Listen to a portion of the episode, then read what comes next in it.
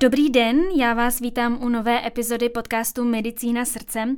Moje jméno je Terka a dnešní epizodu bych ráda věnovala tématu pro mediky možná uh, takového strašidelného tématu a tím jsou antibiotika.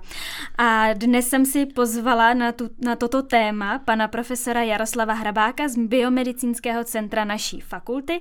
Dobrý den, pane profesore, vítejte. Dobrý den, děkuji za pozvání. Já bych chtěla tento rozhovor trošku pojmout prakticky, protože si myslím, že není úplně potřeba tady jmenovat telefonní seznam antibiotik, první, druhý, třetí volby a všechny indikace, to si asi každý může nastudovat sám. Ale chtěla bych to pojmout právě spíš jakoby užitečně eh, pro naše studenty, pro budoucí lékaře. A hned první otázka, která, kterou bych vám ráda položila, je, proč bychom se vůbec v dnešní době měli zabývat eh, tímto tématem, tématem antibiotik? Tak eh, antibiotika byla eh, zavedena do klinické praxe eh, v období druhé světové války. A velmi rychle se ukázalo, že bakterie se umí antibiotikům bránit. Ono to není překvapivé, protože ty bakterie se s antibiotiky setkávaly mnoho desítek milionů let.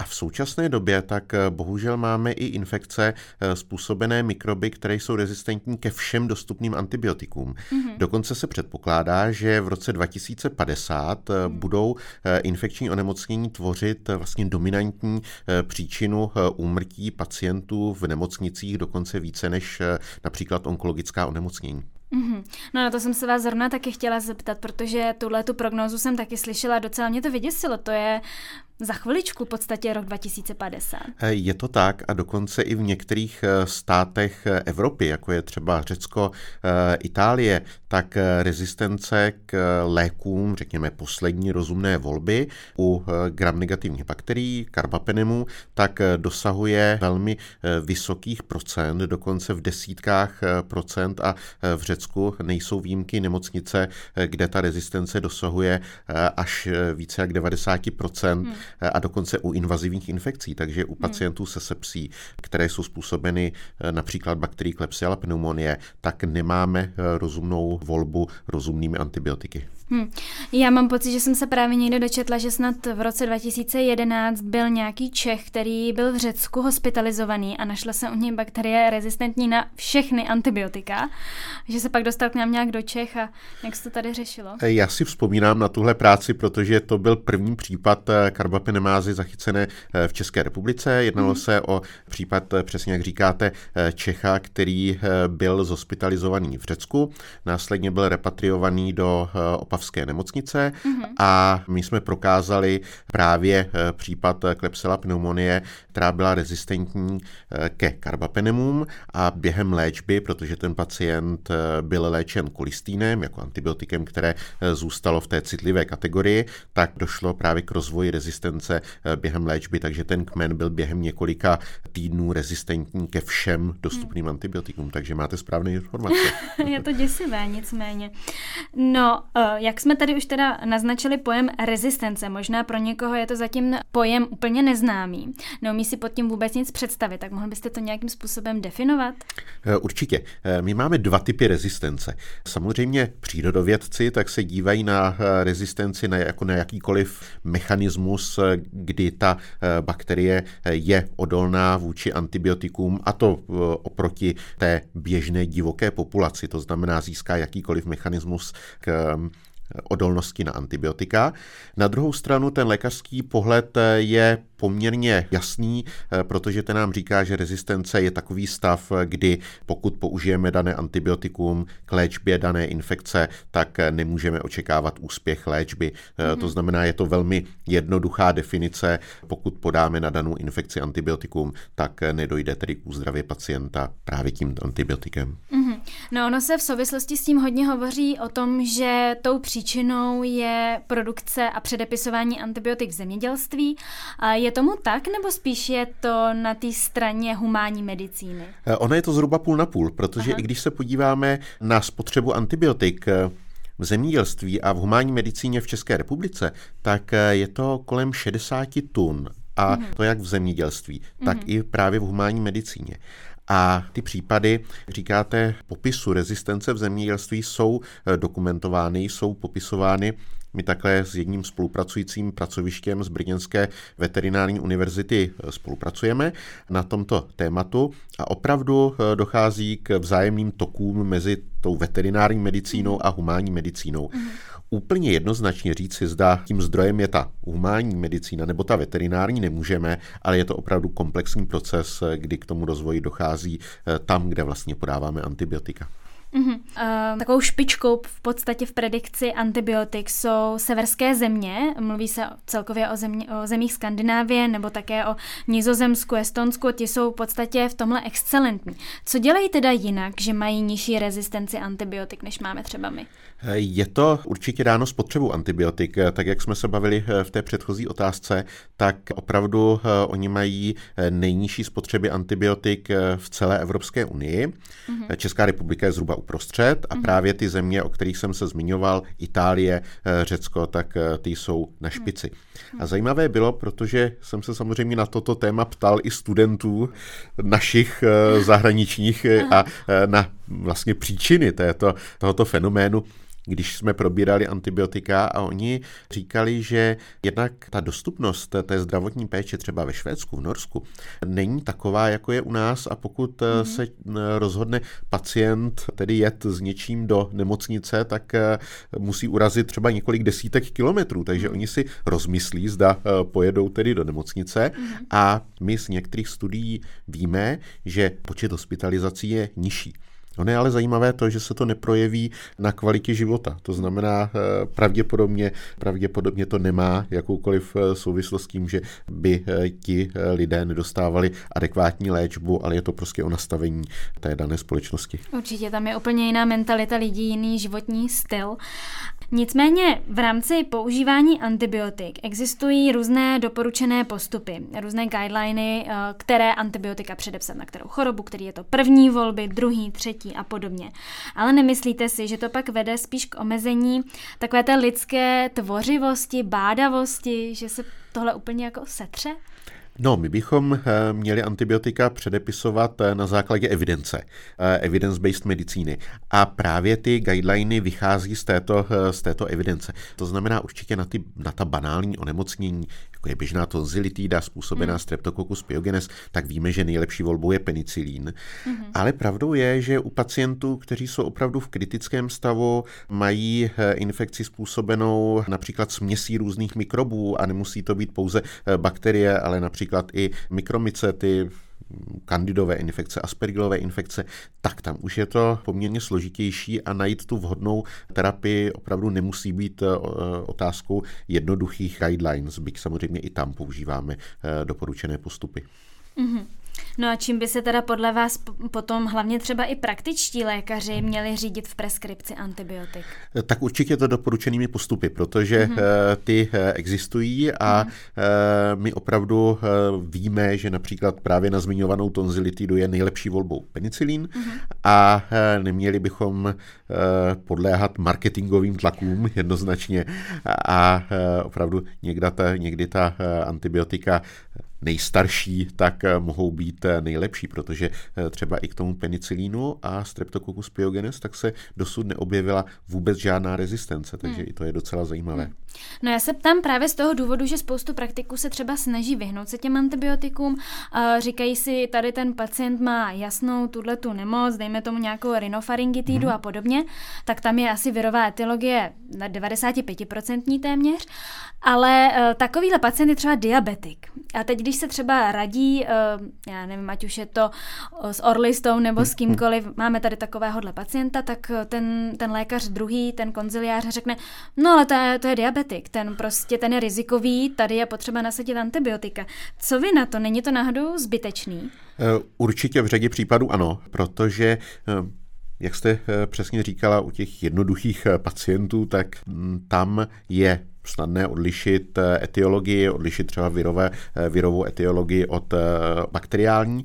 A u těchto komplikovanějších pacientů, tak ta situace opravdu může být i o osobní odvaze mm. toho lékaře, mm. ale my si musíme uvědomit, že antibiotika nejsou bez rizika, to znamená, každé podání antibiotik k určitým rizikům vede, ale k tomu se pravděpodobně dostaneme. No tak rovnou můžeme hned na to navázat, třeba jaká jsou teda ty rizika. Samozřejmě, když opomineme takové ty běžné, jako je alergie, tak největším rizikem je ovlivnění naší mikrobioty, protože my si každý z nás neseme ve svém těle gastrointestinální traktu, ale také samozřejmě na sliznicích, na kůži mm-hmm. zhruba 1 až 2 kg bakterií. Mm-hmm. Ono se uvádí, že je to zhruba desetkrát více než je našich vlastních buněk. Velmi těžko se to představuje, ale eh, myslím si, že to kilo těch bakterií už se představuje snáze. A tyto bakterie my potřebujeme. Eh, my je potřebujeme, naučili jsme se s nimi žít a oni nám pomáhají, jednak i třeba produkují některé vitamíny, a jsou takovým prvním, v takové, jsou první linii proti patogenním mikrobům. Mm-hmm. A my pokud tyto bakterie zahubíme, tak samozřejmě ty patogenní bakterie pak mají mnohem větší šanci nás atakovat a způsobovat infekce. Takovým typickým příkladem je Clostridioides difficile, které způsobuje těžké pseudomembranozní enterokolitidy mm-hmm. a to je typický příklad, pokud používáme širokospektrá antibiotika, mm-hmm. tak tedy dochází k právě vyhubení té mikrobioty a následně dochází k přerůstání tímto mikrobem, který pokud produkuje toxíny, tak způsobuje tato závažná onemocnění. My toto onemocnění známe z nemocnic, hmm. kde je v celku běžné, hmm. ale ono se příliš neví, že se může objevovat i v komunitě, takže hmm. dokonce jsou i komunitní případy těžkých eh, enterokolitit, eh, způsobených Clostridoides difficile. Hmm, to je zajímavá informace. Já s chodou okolností pracuji jako medic na infekční klinice, takže Clostridium difficile na denní bázi je vankomicín všem. Ano. takže to, to mám s tím bohaté zkušenosti, nicméně to, že je to takhle v komunitě jsem nevěděla, takže to je určitě obohacení. Já jsem se setkala také s tím, že spoustu praktiků používá test CRP, což je vlastně marker zánětu, ale dá se říct takový nespecifický marker bakteriálního zánětu. Ale mnozí pacienti si to vyžadují, protože na základě toho se přece může poznat, zda to antibiotikum potřebují či ne.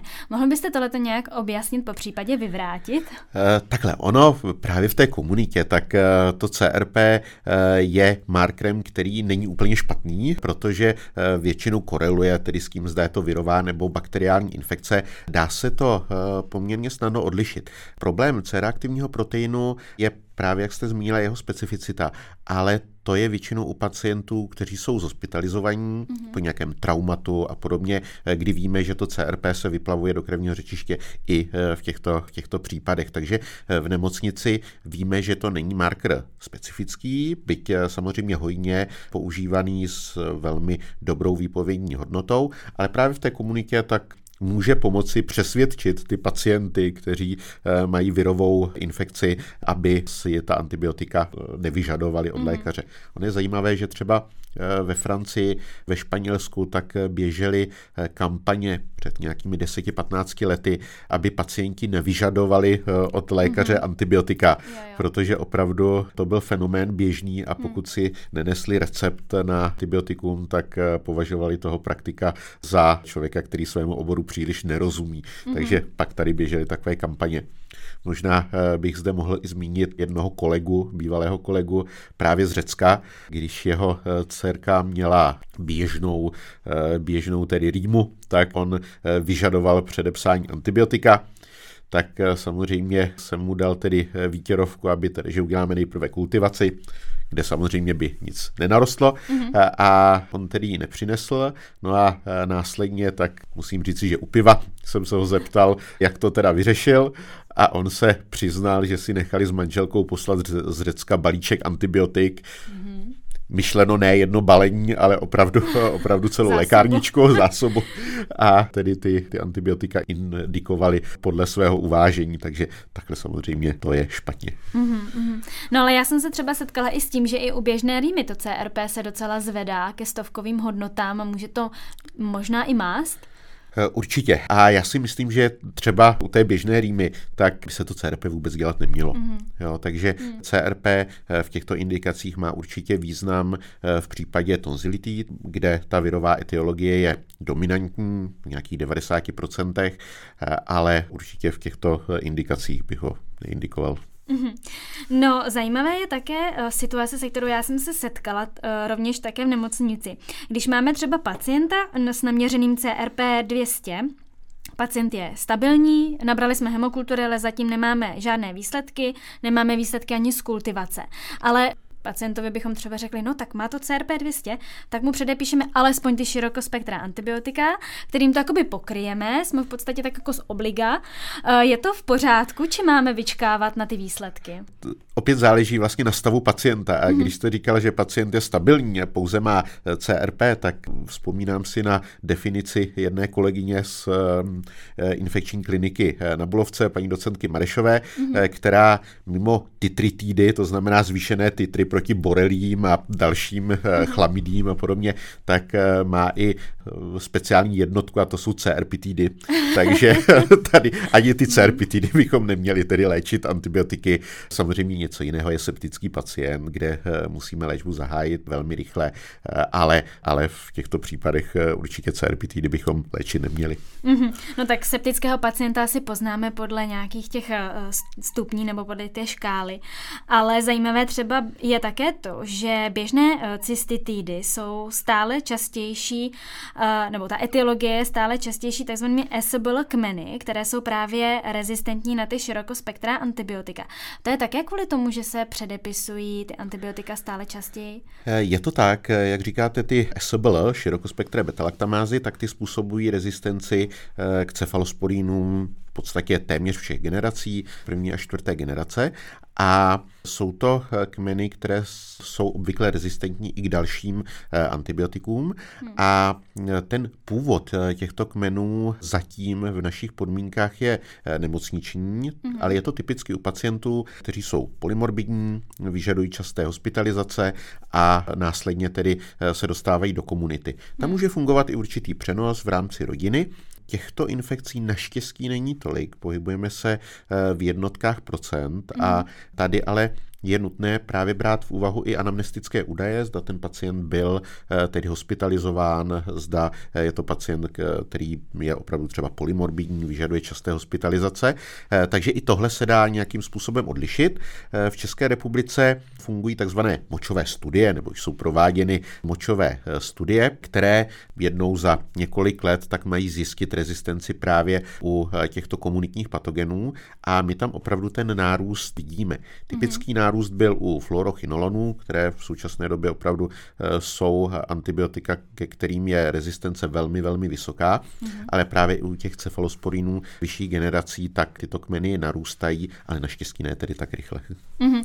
No jak jste mluvil tady uh, o tom srovnání těch uh, antibiotik a patogenů, já vím, že snad i u praktiků funguje studie nebo v podstatě spolupráce s krajskou hygienickou stanicí, že oni snad mohou odesílat ty svoje vzorky a vlastně nechávat si zjišťovat, jak jsou oni na tom, případně upravovat tu preskripci těch antibiotik tak, aby používali třeba ty, které používají ostatní nejčastěji. Nějak takhle tak, to...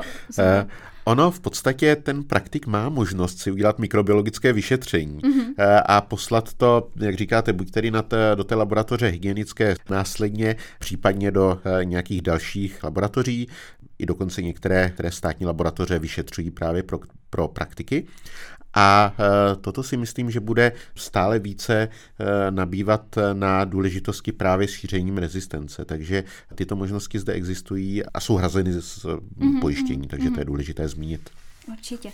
No pro praktiky je možná také výhledově v budoucnu dobré to, že se rozvíjejí antigenní testy nejenom na COVID, ale samozřejmě na chřipku, ale i RS viry, že je mm-hmm. budou moct mít ve svých ambulancích, což je také asi pozitivní pro právě ty pacienty, kteří se bojí, chtějí ty antibiotika. Není to také řešením? Eh, určitě ano. Eh, je to také řešení, že je možné odhalit tedy etiologii nejen covidu, ale mm-hmm. i dalších tedy respirac, respiračních patogenů.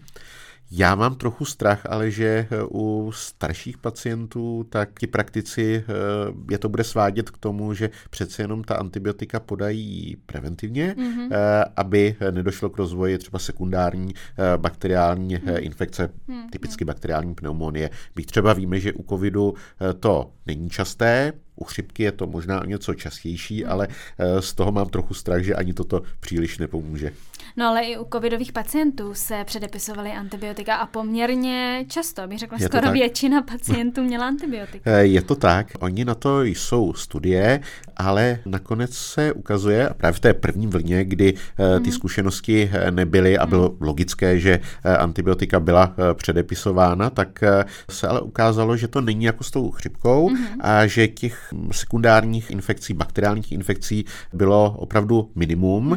To znamená, ta doporučení guidelines i Světové zdravotnické organizace, tak byla upravena, pacienti jsou škálováni a ta antibiotika nejsou nebo neměla by být podávána tedy plošně, protože opravdu u těch pacientů ty sekundární bakteriální infekce většinou problém nejsou pochopitelně u pacientů kriticky nemocných, mm-hmm. tak je to eh, otázka jiná, ale ano. u běžných covidových pacientů, byť třeba vyžadujících hospitalizaci, tak ve většině případů podle studií ta antibiotika eh, nejsou vyžadována a dokonce v některých případech mohla i zhoršit prognózu. Mm-hmm. To je docela zajímavé. No to určitě.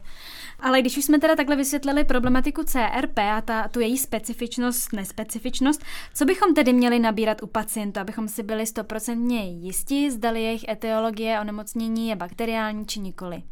Oni dokonce existují velmi dobrá schémata na toto a vím právě kolega infektolog z nově zřízené kliniky v Motole, tak ten prováděl studii právě zrovna u tonzilitit a zjistil, že podle eh, toho skóre, které eh, je možné tedy je možné implementovat, tak má výsledky srovnatelné z laboratoří. Mm-hmm. Takže, takže dokonce i tyto eh, jednoduché postupy fungují. Jsou to samozřejmě guideliny a pak pokud máme tedy pacienta hospitalizovaného, tak ta otázka je mnohem komplexnější. Máme škálu tedy zánětlivých markerů, podle kterých se řídíme ať už je to třeba prokalcitonín.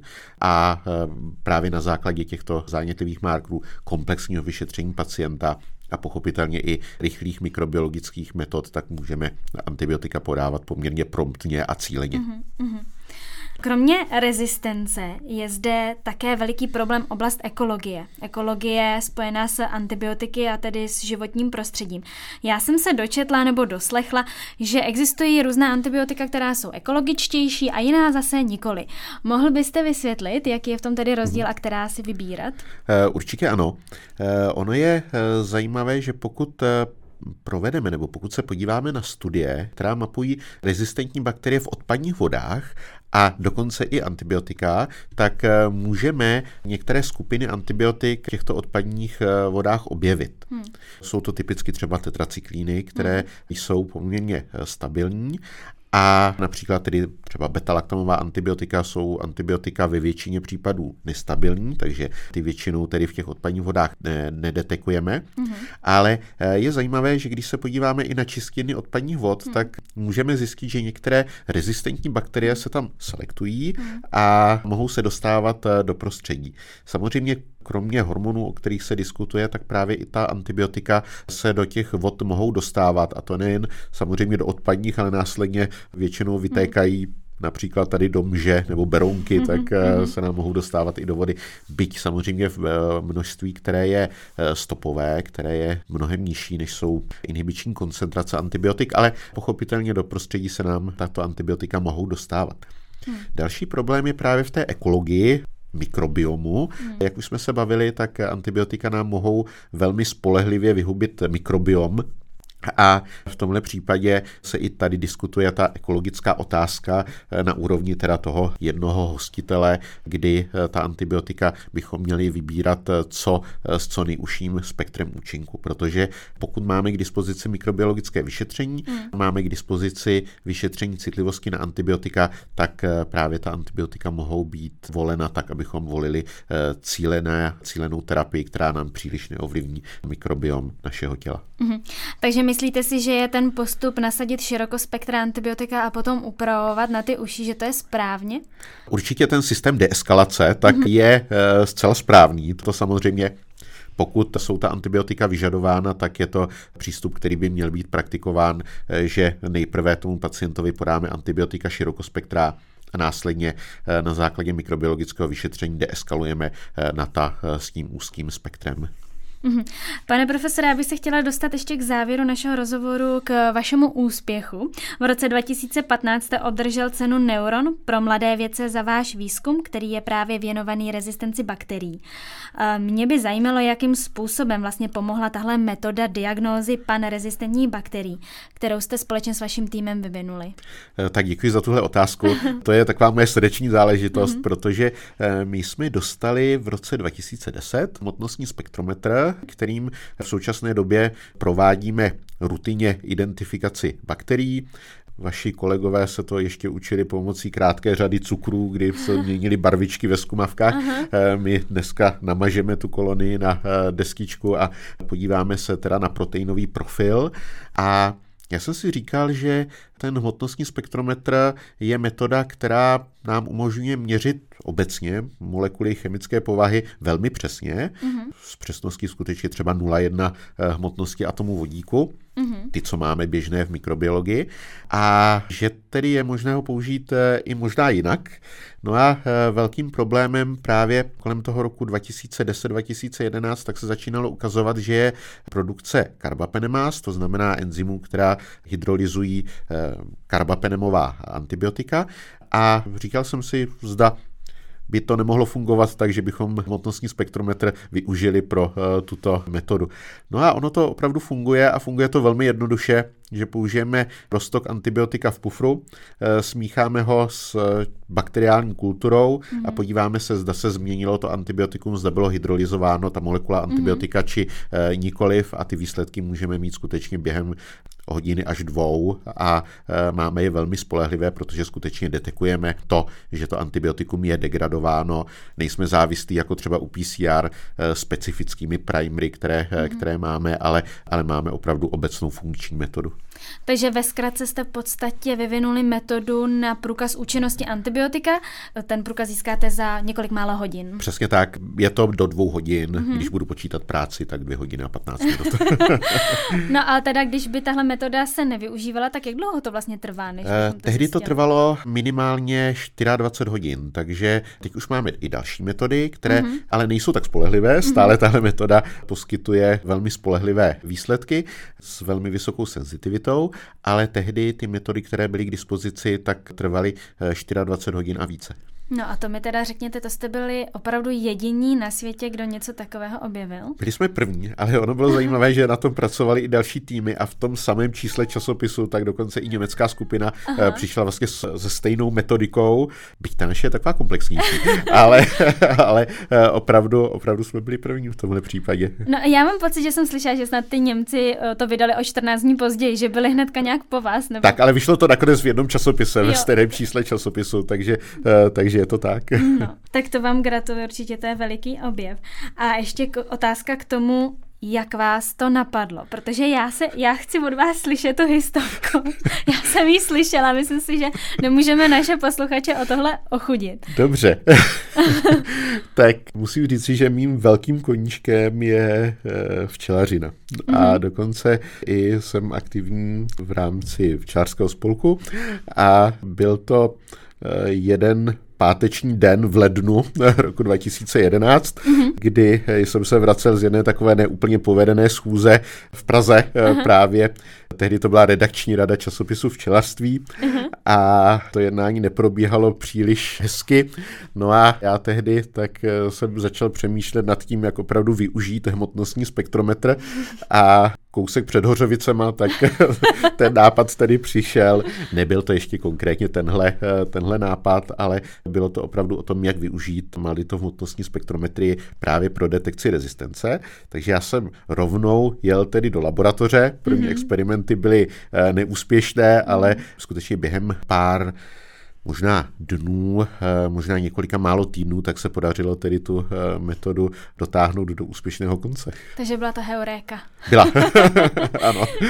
No a je něco, na čem pracujete aktuálně se svým týmem? Je to tak, eh, máme několik takových zajímavých projektů a jeden je opravdu v oblasti eh, rezistence a v oblasti carbapenemás, kdy se ukazuje, že taková ta klasická cesta té hydrolýzy tak eh, nemusí být jediná mm-hmm. a v tomhle případě tak eh, se snažíme také tu naší metodu tak optimalizovat tím, že hledáme jiné degradační produkty, takže to je, to je jedna část. No a Taková velká výzva tak je další rozšíření hmotnostní spektrometrie v mikrobiologii.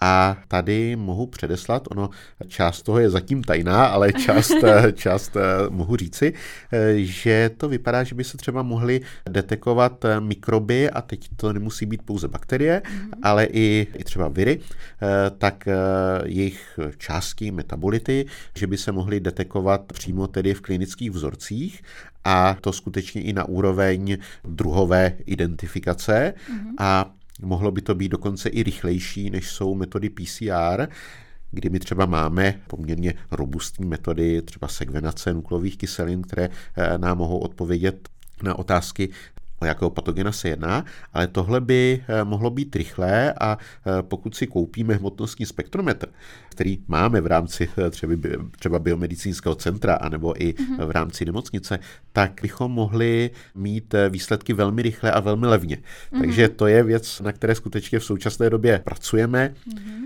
Možná také to byla taková určitá heuréka, ale po nějaké době, době přemýšlení, ne teda s tak hezkým příběhem, jak to byla ta první, ale, ale jsou to projekty, které jsou opravdu zajímavé a které mm-hmm. mohou mikrobiologii a mikrobiologickou diagnostiku zase posunout eh, někam kousek dále. No a pochopitelně to zase i zvedá prestiž eh, vašeho pracoviště, že jo? protože Plzeňské biomedicínské centrum je jedno z prestižních v České republice, ne ve světě. Děkuji, eh, děkuji za uznání. Musím říci, že právě mikrobiologie je obor, jsme tady v podcastu Medicína srdcem, tak eh, mikrobiologie je odbor, který se eh, v současné době rozvíjí velmi rychle technologicky. Mm-hmm. A my bychom mohli zaznamenat určité milníky, že je to od doby tedy Pastéra, Kocha, přes ty první kultivační úspěchy 50. léta rozvoj serologie, 90. léta rozvoj molekuláry a v současné době je to právě ten rozvoj dalších, dalších technologií a e, opravdu v současné době tedy zažíváme obrovský rozvoj technologický, ale hlavně rozvoj mikrobiologie jako klinického oboru, protože hmm. do těch 90. let tak to bylo od pacienta odtrženo ve hmm. většině případů, ale v současné době opravdu ta třeba syndrom-based diagnostika tak e, začíná nabývat na síle a myslím si, že ta klinická mikrobiologie se opravdu posouvá eh, do té klinické mikrobiologie mm-hmm. a ty technologie, které jsou úžasné, tak mají právě sloužit konkrétním pacientům a právě personalizované medicíně. Mm, takže opět má to budoucnost. Určitě ano. Mm-hmm. Pane profesore, chtěl byste ještě něco vzkázat na závěr nebo něco vyzdvihnout, co se možná ještě neřeklo v našem rozhovoru, něco třeba i pro naše posluchače, studenty, lékaře? Tak eh, studentům určitě bych chtěl říci, aby se nenechali odradit telefonními seznamy mikrobů, protože mikrobiologie je, jak jsem říkal, obor, který je, eh, který je hezký a já samozřejmě chápu, že to zda se jedná o klepsila pneumonie, Escherichia coli, no, eh, jsou to poměrně abstraktní pojmy a pro studenty ve druhém ročníku tak to může být Eh, si myslím neúplně uchopitelné, mm. ale spolu eh, tedy s eh, kolegy a s kolegyněmi, tak jsme se snažili ten obor v posledních několika málo letech trošku reorganizovat a přiblížit právě té klinice, takže, takže doufám, že se studenti budou dozvídat více o té souvislosti mikrobů a infekcí v tom druhém ročníku mm. jako jeden z prvních vlastně klinických oborů. Mm. Takže to bych chtěl říci studentům, aby se nenechali nechali opravdu odradit. A pochopitelně lékařům, tak eh, aby předepisovali antibiotika racionálně, eh, aby nám vydrželi co eh, nejvíce a pak také, a to je docela důležité, aby se nebáli volat svému mikrobiologovi, protože ten jim může poradit, jaká antibiotika předepsat a dokonce i jaká třeba vyšetření indikovat. Takže zvolte si svého mikrobiologa a tomu volejte. Já jsem ještě na závěr chtěla doplnit, já jsem slyšela hrozně, hrozně hezký takový citát, že je mnohem těžší antibiotika nepředepsat, než je předepsat. Je to tak a tím samozřejmě já jsem mikrobiolog, tak eh, tohle nemohu posoudit, ale to, co vím, to, co vím od kolegů, tak dilema rozhodování u toho pacienta, samozřejmě oni musí brát eh, v úvahu spoustu aspektů a souhlasím s tím, že někdy to vyžaduje velkou dávku osobní statečnosti. Mm, určitě. Pane profesore, já bych vám moc chtěla poděkovat za rozhovor, že jste si na mě udělal čas. Otevřeli jsme opět téma strašidelné, ale já myslím, že jsme to pojali zábavnou formou. Přeji vám mnoho úspěchu a samozřejmě mnoho hezkých výzkumů. Mějte se moc hezky a nashledanou. Já děkuji za pozvání a děkuji za skvělý rozhovor. Nashledanou. Nashledanou.